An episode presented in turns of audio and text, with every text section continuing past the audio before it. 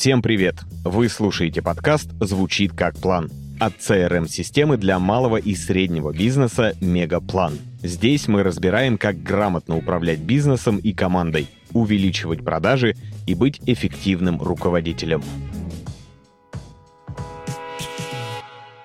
Сегодня с нами Максим Спиридонов, основатель бизнес-клуба «Реформа», экосистемы Wonder Family, проектов «Металлогия» и «Фоксфорд». Привет. Максим, а расскажите, что было до реформы? Сейчас вас знают по бизнес-клубу. Проектов у вас было много, они крупные, известные на рынке.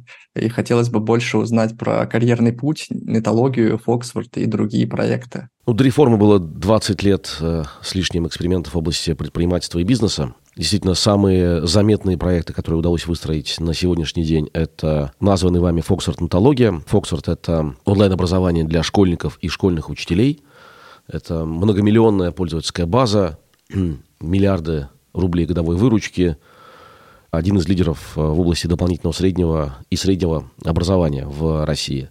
Нетология – это пионер обучения диджитал-профессиям. Мы начинали в 2011 году, были первыми кто, так сказать, проторил дорожку, и вслед за нами потом уже появлялись э, Skillbox, Яндекс Практикум, SkillFactory. Кое-какие из них создавались моими воспитанниками. SkillFactory, полный состав основателей – это э, мои менеджеры. Яндекс Практикум также это руководители, которые учились э, в внутринтологии групп. Это такой вот одновременно и огорчающий, радующий меня фактор, то, что мне удается не только практиковать предпринимательство, но и воспитывать предпринимателей. То есть я ко всем своим сотрудникам всегда отношусь как к людям предельно автономным и стараюсь э, создать условия, в которых они, фактически находясь э, в найме, имеют возможность действовать э, как люди, лишенные каких-либо или почти каких-либо ограничений. Ну и, как следствие, таким вот побочным эффектом этого является то, что эти люди становятся в какой-то момент перед вопросом, а не пойти ли мне самостоятельным путем. С одной стороны, это жаль расставаться, с другой стороны, это некий, на мой взгляд, знак качества компании, которая умеет воспитывать самостоятельных предпринимателей. А повлияло ли это как-то на развитие компании? Ну вот, получается, воспитали классных управленцев, а они взяли, ушли, открыли параллельную компанию. Понимаю, что рынок в целом растет, но с чем столкнулись, когда происходила потеря ключевых кадров? Ну, разумеется, в моменте всегда некомфортно. Разные были расставания, большинство из них были такие бесконфликтные, но в моменте когда компания бурно развивается, и один из топ-менеджеров говорит, слушай, мне бы хотелось поделать нечто подобное, но уже самостоятельно. В сильный восторг от этого не приходишь, мягко говоря. Я быстро понял, что таковы условия растущего рынка. В нем ты должен делать э, ставку на автономию людей, давать э, полномочия максимальные для того, чтобы у них была возможность осваивать то поле, то пространство, которое открывает растущий рынок. Но, с другой стороны, повторюсь, э, это воспитывает автономию вплоть до полного ухода в самостоятельное плавание. Вот. Это некая такая правда жизни, к которой я стал относиться философски. Разумеется, какие-то вносил коррективы в систему мотивации финансовой и нематериальной, которые бы страховали от этого. Но избежать это полностью невозможно. Я сам увлеченный предприниматель, а вольно и невольно пропагандирую такой подход к жизни, предпринимательский взгляд. И то, что это заражает, в том числе моих сотрудников, э, желанием сделать нечто подобное, ну, такой, как сказал, побочный эффект и некое неизбежное зло, с которым приходится мириться, что некоторые из них настолько увлекаются, что хотят попробовать полностью самостоятельно.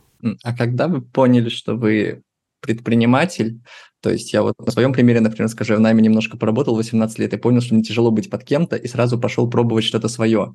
А был ли у вас опыт в найме, получается? Или вы сразу тоже начали делать какие-то свои проекты, и исходя из этого вся ваша жизнь – это про предпринимательство? Ну, по сути, не было. Кстати говоря, я одно время этим гордился, а потом пришел к тому, что, ну, в общем, особо нечем гордиться. Если бы я поработал в найме в правильной компании, я сэкономил себе 5-10 лет жизни. Потому что многие вещи, которые я понял как э, бизнес-девелопер, как э, руководитель, э, я понимал их э, через очень длинные пути проб ошибок, прямо очень длинные. И потом уже задним числом я видел, как подобный же опыт с HR, с финансами, с стратегией, с маркетингом, продажами и их построением, этот опыт приобретается гораздо быстрее, если ты просто работаешь в хорошей компании, где ты видишь, как это устроено, уже готовое, а не строишь это сам методом перебора и постоянных э, хождений по кораблям. Не было толком э, опыта такого. Э, в юности, в студенчестве я подрабатывал диджеем на радиостанции, но эту работу назвать работой найма в полной степени язык не поворачивается. Это были такие спорадические истории, и творческий коллектив – это не совсем работа в найме. Как и работа в театре, кстати говоря. Я э, работал в театре как композитор, как актер. Все это было во время студенчества, это было такой подработкой скорее. А закончив институт, так получилось, что меня сразу вынесло в направлении таких первых экспериментов в области бизнеса. Мы да, даже бизнесом это толком не называли. Просто такой способ заработка денег. Развернутая самозанятость. И вот спустя, получается, 20 лет самозанятости, которая переросла в успешное предпринимательство. А, что для вас сейчас значит делать свое дело? Как бы вы описали быть предпринимателем? Ну, я, кстати, об этом много говорю в публичном поле, на конференциях, э, пишу в телеграм-канале. На этом построена философия моего бизнес-клуба «Реформа». Я считаю, что бизнес э, – это история, по сути дела, про поиск смысла жизни в всей полноте, так сказать, и удовлетворении материальных потребностей, и нематериальных. Для меня бизнес, разумеется, это возможность обеспечить средства существования для своей семьи – но в то же время, что не менее важно, это форма творчества, форма изобретательства, инструмент личностного, а, профессионального и управленческого роста, такой тренажер, если можно выразиться, для всего этого дела, где по ходу столкновения с различными задачами или проблемами я вынужден меняться. Ну, то есть для меня бизнес а, и предпринимательство – это такая вот форма жизни, мировоззренческая среда, может быть, так правильно сказать. А если перейти к идеям как раз, а, вы были первопроходцами на рынке образования в стране, и хочется понять, как зародилась нетология, а, откуда пришла идея, как она трансформировалась. Ну, я поправлю первопроходцы в области онлайн-образования, потому что образование, конечно, существовало и до нас, и сейчас существует. Вкратце, нотология возникла случайно, как и наш поход в онлайн-образование – а, в 2011 году у моего партнера по проекту, сооснователя и будущей жены Юли Спиридоновой, тогда Юлии Микеда, а, была идея организовывать семинары по интернет-маркетингу. Обучение диджитал-профессиям тогда было относительно экзотикой, то есть, в общем, это мало обучали. И вот ей хотелось, она была интернет-маркетологом, хотелось этим заниматься. И я присоединился, тоже, по сути дела, а, в некой форме самозанятости, которую она себе придумала – помогал ей построить из этого что-то похожее на малый бизнес, помогая увеличивать, э, наращивать разумно команду, развивать продуктовую линейку тех семинаров, которые вводились, э, помогал с маркетингом, с продажами. Вот. И постепенно мы пришли к тому, что чистый офлайн, то есть просто семинары, как мы предполагали, изначально э, штука очень ограничивающая, с малым объемом рынка, если брать только один город – а если идти в другие города, это очень большая сложность э, в логистике и управлении всем этим. И вот так вот естественным образом мы пришли к тому, что а давайте попробуем это делать в онлайне, раз все другие области человеческой деятельности постепенно оцифровываются, то почему бы этому не сделать образование? Тем более, что на Западе уже вовсю есть сигналы того, что эта штука вполне себе летающая. Вот. Э, и начались эксперименты Э, в том, что такое онлайн-образование, которые через несколько итераций привели к тому, что стало нетологией, а впоследствии возник Foxford, а впоследствии другие бренды, входящие в Нетологию Групп. Вот так вот итерационно, собственно говоря, исходя из идеи, двух идей, большому счету, о том, что специалисты в области диджитал-профессий будут все более затребованы, и онлайн может быть подходящей средой не только для продаж, расчетов, медиа, но и для образования – этих двух посылок, собственно говоря, Нетология сложилась. Часто говорят про успехи. Компания выросла, мы видим, она заметна. Но интересно узнать, какие были сложности и провалы на пути. Может быть, э, там топ-3 ошибок э, или просто какие-нибудь вещи, которые было очень сложно преодолеть на пути масштабирования компании. Ну, по классике, э, главный враг ты сам. Главное, с чем мы сталкивались, это собственной неопытностью в бизнесе в целом. А с другой стороны, с э, незрелостью рынка и необходимостью вместе с продажей наших продуктов промоутировать и э, маркетировать сам рынок. То есть э, убеждать, что онлайн-образование вообще это не больно и так можно. Вот, это было, наверное, самыми большими сложностями. Ну, там, можно также, обобщая, сказать, что большой проблемой была борьба или взаимодействие с масштабирующейся структурой. Я с тех пор пришел к такому выводу, шутки, то, что у бизнеса есть две фундаментальные проблемы. Компания не растет и компания растет. И вот э, когда компания растет, это одна цепь задач и попыток ее растормошить и привести в состояние нормального роста. А вот когда компания растет быстро, это тоже изрядный геморрой. То, с чем мы сталкивались постоянно, вместе с собственным несовершенством и отсутствием опыта работать э, на больших масштабах и на большой скорости изменений, мы сталкивались э, с тем, что масштабирующиеся структуры, они требуют ну, прям постоянного пригляда, постоянного анализа и перестройки под скорость изменений. А с какой скорости росла нетология? Ну, то есть вот стартанули, был офлайн, пришли в онлайн постепенно через сколько-то итераций, и дальше был какой-то резкий скачок, или все-таки это был а, более плавный такой рост, год к году прирастаем по 20-30%? Нет, ну, при прочих равных э, можно усреднить то, что нотология, потом нотология групп, которая стала через несколько лет после начала жизни холдингом, росла x2. Мы так, в принципе, планировали, так оно получалось. Когда чуть больше, когда чуть меньше, но в среднем э, на дистанции это удвоение каждый год, оно, в общем, привело к э, тем нескольким миллиардам, которые э, были на момент моего расставания с компанией и продажи ее. И, собственно, переходим тогда к вопросу, как решились уйти и почему ушли из компании? Ну, это такое было решение совместное, так сказать. Выход из компании мне предлагали еще в в 2018 году или в 2017, ну, в общем, вот где-то там, тогда, когда венчурные фонды, которые проинвестировали в нас на ранних фазах, выкупала компания Север Групп Алексея Мордашова. Она выкупала венчурные фонды, это было что-то ранее 20 с небольшим процентов долевого участия акций компании. И тогда же они хотели выкупить э, все. То есть хотели консолидировать 100%. Я отказался продавать и э, остался как гендиректором, так и основным владельцем.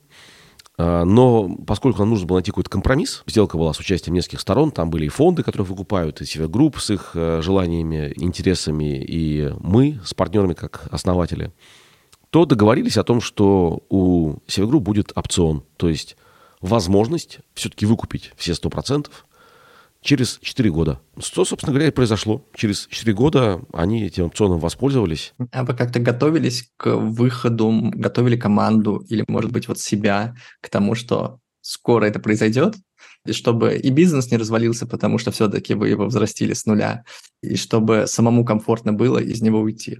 Ну, там была история то, что до последнего момента было непонятно, воспользоваться ли они опционом.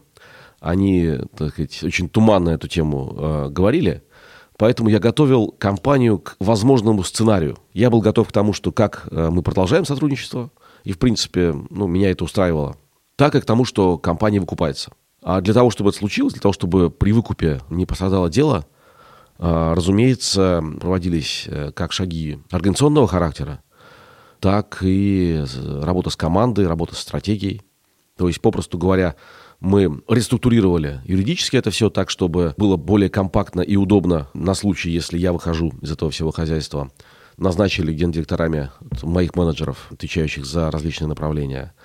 Методом усушки, утряски пришли к таким консистентным э, версиям долгосрочных стратегий, прежде всего для антологии Фоксфорда, как главных составляющих э, холдинга – я э, максимально передал полномочия и все тактические точно э, решения на руководителей всех подразделений.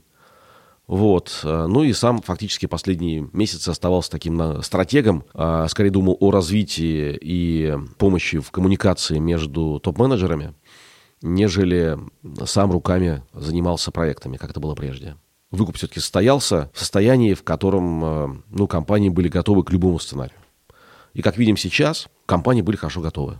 Интология Фоксфорд продолжает активный рост, а вот уже два с лишним года без меня, с командами, которые я построил, по стратегиям, которые мы согласовали. Не жалеете, что продали? Я в какой-то момент понял, что компании для предпринимателя, ну, по крайней мере, такого, как я, который имеет уже довольно много за спиной проектов, это как дети. А у меня и детей, в принципе, немало. У меня пятеро детей, двое из них уже взрослые, есть время, когда компании требуют э, очень внимательного присмотра, заботы, и чуть отвернешься, они вообще могут помереть, как если они находятся в такой самой ранней фазе. А есть время сепарации. И для онтологии Фоксфорда определенно пришло время сепарации, поскольку главное, что я им мог дать, я им дал определенно. Путь из ноля в единицу, и даже там в двойку и тройку, наверное, он состоялся. А дальше уже такое более взрослое, более классическое развитие компании, не стартап. Это и мне не очень близко. То есть все-таки я больше стартап-менеджер. Ну и для компании я, как следствие, наверное, не так мог быть полезен. Поэтому в моменте, конечно, было тяжело расставаться, но я довольно быстро понял, что это хороший сценарий для всех. А расскажите, что случилось после нотологии? Ну, сразу после я пробовал себя в инвестициях, где-то пару десятков венчурных инвестиций сделал. Надо сказать, что поскольку за этим сразу последовало довольно сильное падение рынков, то многие этих стартапов померли, что, в общем, характерно для венчурных э, историй. Но было обидно, конечно, каждый раз наблюдать это, да, когда очередные там 50-100, а то и 200 тысяч долларов твои вместе с э, стартапом и надеждами уходят э, в направлении горизонта. Вот. Но попутно с этим я для себя ответил на вопрос, э, насколько мне интересны инвестиции. С год я ими позанимался, разложив, наверное, порядка миллион долларов из тех денег, что я получил на экзите из Нетологии Групп. Вот. Я понял, что инвестиции штука интересная, но не мое. И тогда начал искать, э, чем мне заниматься дальше как предпринимателю и как бизнес-девелоперу. И сначала возникла идея бизнес-клуба. Давно меня занимает тема одиночества как такового и, в частности, одиночество бизнес-лидера. Это такая общеизвестная вещь, то, что руководитель компании обычно не может сказать всего ни э, близким, ни сотрудникам, ни партнерам даже порой. Не потому, что что-то скрывает э, тайное, а просто потому, что там какие-то вещи могут испугать, какие-то вещи несвоевременны, какие-то вещи будут не поняты. Скажи маме о том, что через неделю опыта зарплаты, а денег пока нет. Возможно, придет транш э, от э, клиента, а может быть и нет. В общем, э, что мама может сказать? Она может расстроиться. То же самое бывает с супругом и так далее. То есть проблема с тем, что поговорить о важных вещах бывает не с кем, она довольно распространенная в среде бизнеса. Эта тема мне показалась достойной изучения и возник ситуативно, в том числе как реакция на события февраля 2022 года, возникла комьюнити как способ, так сказать, вместе пережить тяжелые времена, комьюнити, которое стало называться «Реформа», и в котором сегодня уже порядка 350 а, резидентов, и которое стоит как раз на той же философии, которой придерживаюсь я, прагматического романтизма. То есть э, взгляде на то, что бизнес это не только про деньги, это еще и про смыслы, творчество, способ развития и так далее, как я говорил. Вот. И вот сейчас это проект, который я вместе с э, моим партнером э, Таней Куликовой, гендиректором клуба, развиваю, и который, мне кажется, очень полезен для экосистемы предпринимательства, поскольку многие инфобизнесмены, да и клубы, собственно говоря, на мой взгляд, излишне сильно внимание уделяют, сосредотачивают внимание на важности денег а, в бизнесе, вот мы, напротив, говорим о том, что, ребят, как бы деньги, конечно, никто не возражает, важны, но это не единственное, ради чего стоит заниматься бизнесом. Потому что это и дальше по списку, да, вот.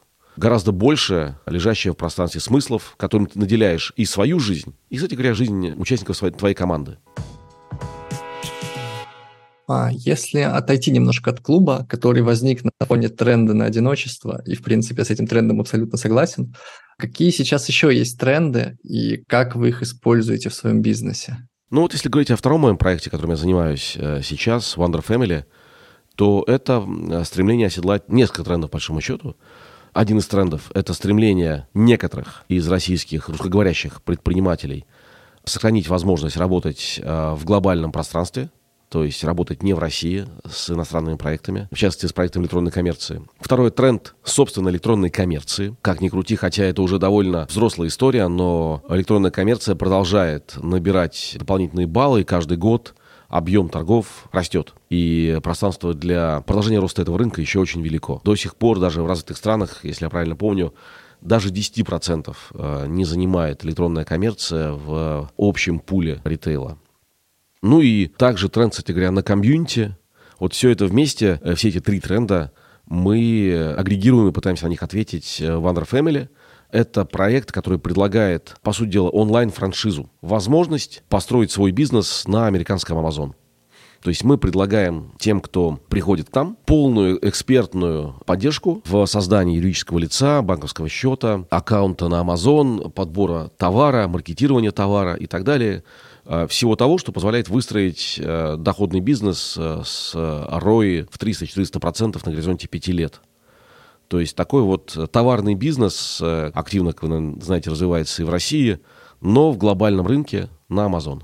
И вот Wonder Family, оно собирает таких предпринимателей и оказывает э, набор услуг, помогающих им этот выход на Amazon осуществить быстрее, надежнее, дешевле, с продуктом, с товаром, который будет иметь максимально высокие перспективы с точки зрения возврата инвестиций. А как вообще Amazon себя сейчас чувствует? Э, я слышал, что вроде бы набирает популярность создание как раз своих магазинов на Shopify, э, как некий протест, может быть, даже против а, монополиста маркетплейса. Есть ли такая история? И куда вообще идет Яком, на ваш взгляд, сейчас? В России как бы пока маркетплейсы, да, прям маркетплейсы, маркетплейсы, маркетплейсы, интернет-магазинам, маленьким, малому бизнесу очень тяжело без них.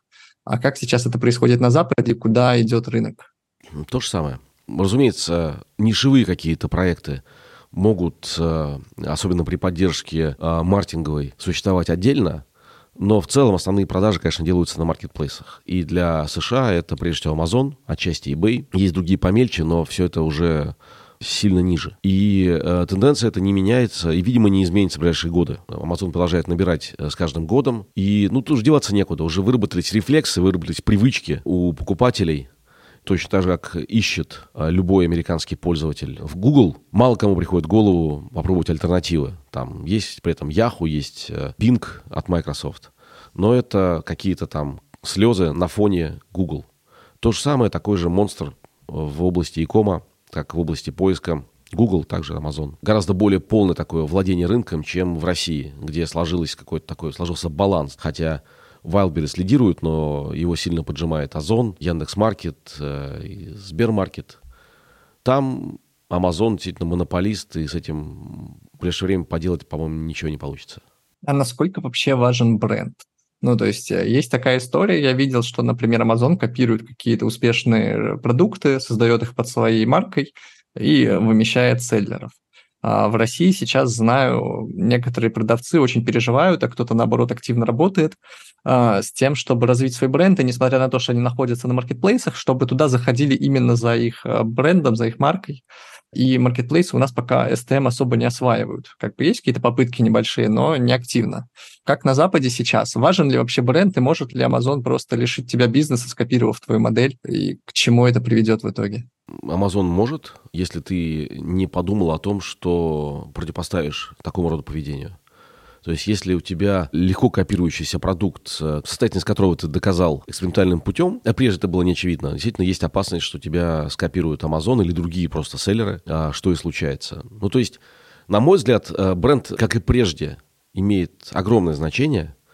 Вопрос, э, что маркетирование этого бренда и создание представления о том, какие ценности стоят за этим, что в бэкграунде и почему нужно покупать именно у него – он стал более сложный, многослойный. И во многом, кстати говоря, для меня вот эта история с прагматическим романтизмом, на котором стоит реформа, ну и что является моей философией бизнеса, это вот про то, да, то, что бренд сегодня — это не просто набор цветовых решений, шрифтов и определенное количество повторений, промелькнувших перед глазами потенциального клиента, это еще и э, смыслы, это еще и некая миссия, которая за ним стоит. И чем э, эта миссия и смыслы, и ценности более глубоко обжиты компанией, более выразительно и четко артикулируются, тем сильнее от этого становится бренд вот такой вот э, версии бренд 2.0. Кстати говоря, вот тот же самый вкусвилл тому э, яркий пример. Это бренд, созданный не просто на уровне повторений, как Сникерс или Марс, а на уровне глубинной ценности, которая принята и уважается клиентом и сотрудникам, кстати говоря. И вот это вот э, его инакость, его глубина и делает его сильным. Вот по мне именно такие бренды в современном мире нужны и нужно уметь создавать. А для этого нужно уметь мыслить такими категориями, да, то есть э, выстраивая бизнес, э, основателю задать себе вопрос, а он вообще про что и что в этом мире меняет желательно в лучшую сторону. Его смысловая направленность, как она будет артикулирована для клиентов и для сотрудников. И это важно.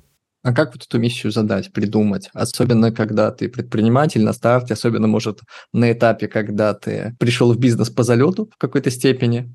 То есть ты просто научился оказывать какие-то услуги, продавать какие-то продукты, которые нужны людям, да, они решают их проблемы, а, но как бы пока у тебя задача зарабатывать деньги, и ты не понимаешь, какая у тебя миссия, как ее сформировать, что вот в этом случае делать? Наблюдать за тем, как э, построены лучшие бренды и пытаться проанализировать.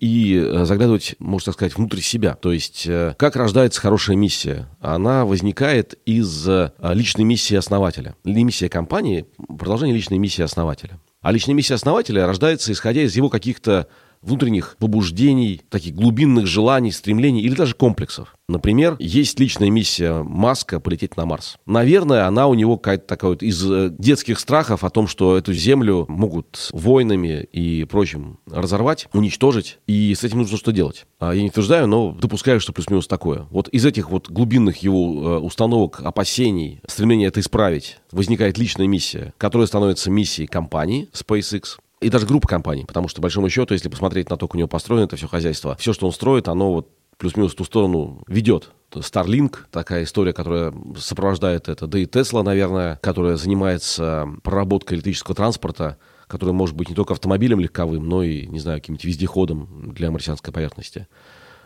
Вот, ну вот пример такого рода возникновения. То есть заглядываешь себе внутрь, ищешь э, те вещи, которые тебе действительно интересны, которые хочется исправить, не знаю, находишь какие-то несправедливости, которые тебе кажется, что нужно перебороть. И пытаешься найти, какие именно полезные проекты, бизнес-проекты, можно построить, реализуя эту личную миссию и вытягивая ее в миссию компании и миссию команды. А есть ли сейчас место чисто прагматичному бизнесу, без миссии? Ну, вот, не знаю, там, продажа ну, щебня. Понятно, конечно, продается, это... продается. Нужна Разуме... ли ему миссия? Разумеется, таких большинство, как вы знаете, все еще. Нужна ли ему миссия? Дело вкуса. Ну, э, я э, согласен с тем, что чем проще, чем примитивнее бизнес, э, тем меньше в этом потребность. Но допускаю, что и в такие комодити бизнесы будет постепенно доходить этот тренд. И представим себе, да, что на рынке щебня вдруг возникла компания, которая вот нашла как именно эту миссию отартикулировать. Так же, как Вкусвилл нашел, как отстроиться от других ритейлеров. Пятерочка, Магнит и, и другие. А есть Вкусвилл, и он просто вот перпендикулярен. А если курсов появится несколько, не значит ли это, что они смогут начать оттеснять очень сильно классические ритейлеры? То же самое в щебне. Представим себе, что появился какой-то игрок, который каким-то образом нашел возможность продавать щебень через смыслы, у кого в основателе человек с глубинными убеждениями о том, что щебень вообще это спасение человечества. Ну и дальше он перетягивает на себя значимую часть э, рынка, как Вкусвилл перетащил на себя 80% рынка здорового питания. А если таких становится несколько, то это уже не только какой-то нишевой рынок, как э, здоровое питание относительно всего питания, а вообще весь рынок.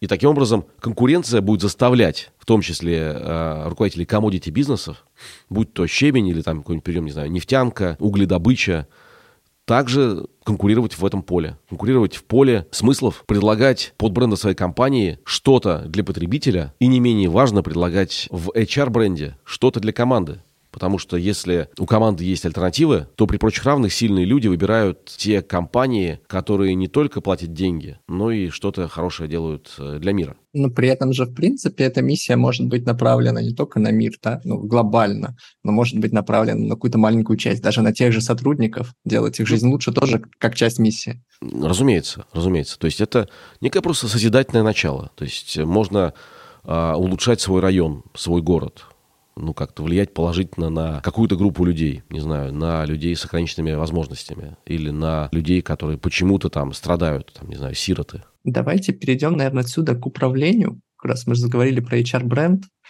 Сколько вообще сейчас человек в команде? Как вы ими управляете на базовом уровне? Наверное, в подчинении там, несколько директоров. Вот расскажите подробнее. Смотрите, сейчас э, такое время, когда я лично мало чем управляю. То есть реформе есть э, гендиректор, это мой партнер Таня, и она руководит несколькими непосредственными линейными руководителями. А в Wonder Family есть мой партнер Артем Голдман, который также руководит э, да, линейкой директоров по HR, legal вопросам, финансам, маркетингу и так далее.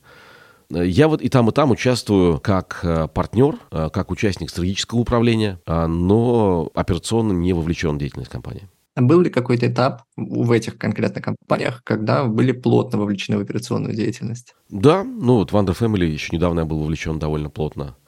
И тогда действительно несколько из э, представителей первой линейки мне подчинялись непосредственно. А партнеры появились после или бизнес начинали совместно, и просто потом часть операционного управления перешла на партнеров?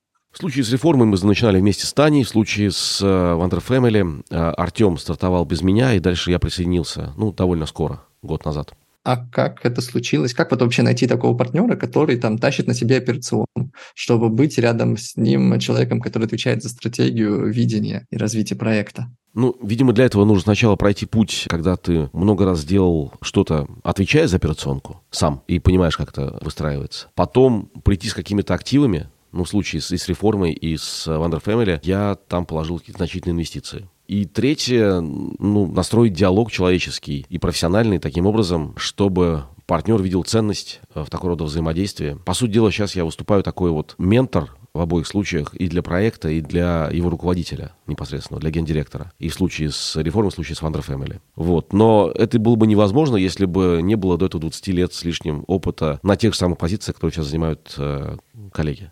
А в чем сейчас заключается ну, управление, если можно так выразиться, да, наверное, в кавычках? А как взаимодействуете с партнерами, на какие метрики смотритесь, а как часто встречаетесь, общаетесь? Ну, а, и там, и там есть регулярная встреча раз в неделю, и мы делаем такой некий общий овервью по тому, что произошло, а, смотрим на ключевые метрики. Главные это всякие, в обоих случаях, разумеется, выручка, прибыль, в случае с реформой, там, не знаю, количество резидентов, ну и так далее. Ну и ключевые события, вопросы, возникающие по ним, развилки в принятии решений. Так выглядит каждая встреча. Ну и на, неделе бывает такое, что требуется еще до нескольких встреч по каждому из проектов для того, чтобы те или иные вопросы закрыть. А как сейчас устроен день или неделя Максима Спиридонова? Ну, это календарь, расписанный по тайм-слотам. Ну, часть этого — вещи, касающиеся регулярных или нерегулярных встреч по реформе Wonder Family, основным проектом моим. Часть это, значительная часть сейчас, кстати говоря, это встречи и разговоры по проекту, который я рассматриваю как э, потенциальный для входа. Я сейчас не буду об этом говорить, но вот, возможно, появится проект третий, которым я буду заниматься, может быть, даже операционно, довольно активно. Проект э, за рубежом, довольно интересный. Но пока просто, пока окончательно по рукам не ударили, не хотел об этом говорить. Но, тем не менее, я довольно много сейчас занимаюсь тем, чтобы погружаюсь в него и разбираюсь с тем, как он устроен, с тем, чтобы принять решение стоит ли его возглавить и стать его акционером.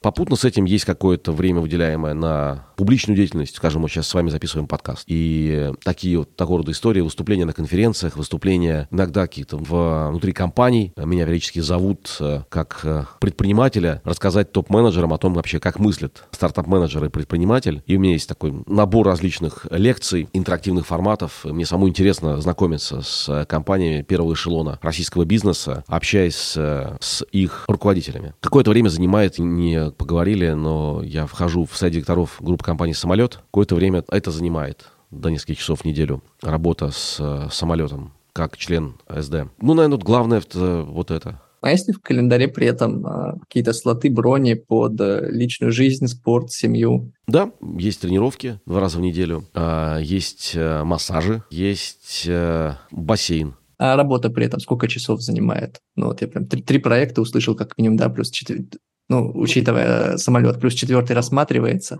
плюс публичная деятельность, а, сколько часов в день, в неделю уходит на работу? Ну, фактического времени, наверное, 8-9 часов в день точно есть. Бывает чуть больше. А, плюс сверху, соответственно, спорт, условно, там массаж, что-то еще, покушать.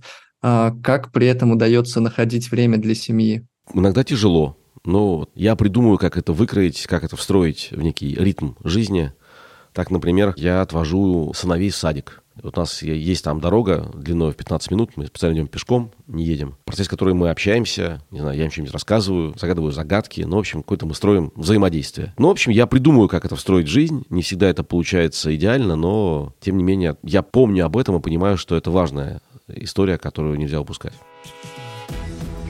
Спасибо, что дослушали выпуск до конца. Подписывайтесь на подкаст, чтобы не пропустить новые выпуски. И регистрируйтесь в Мегаплане – CRM-системе для малого и среднего бизнеса.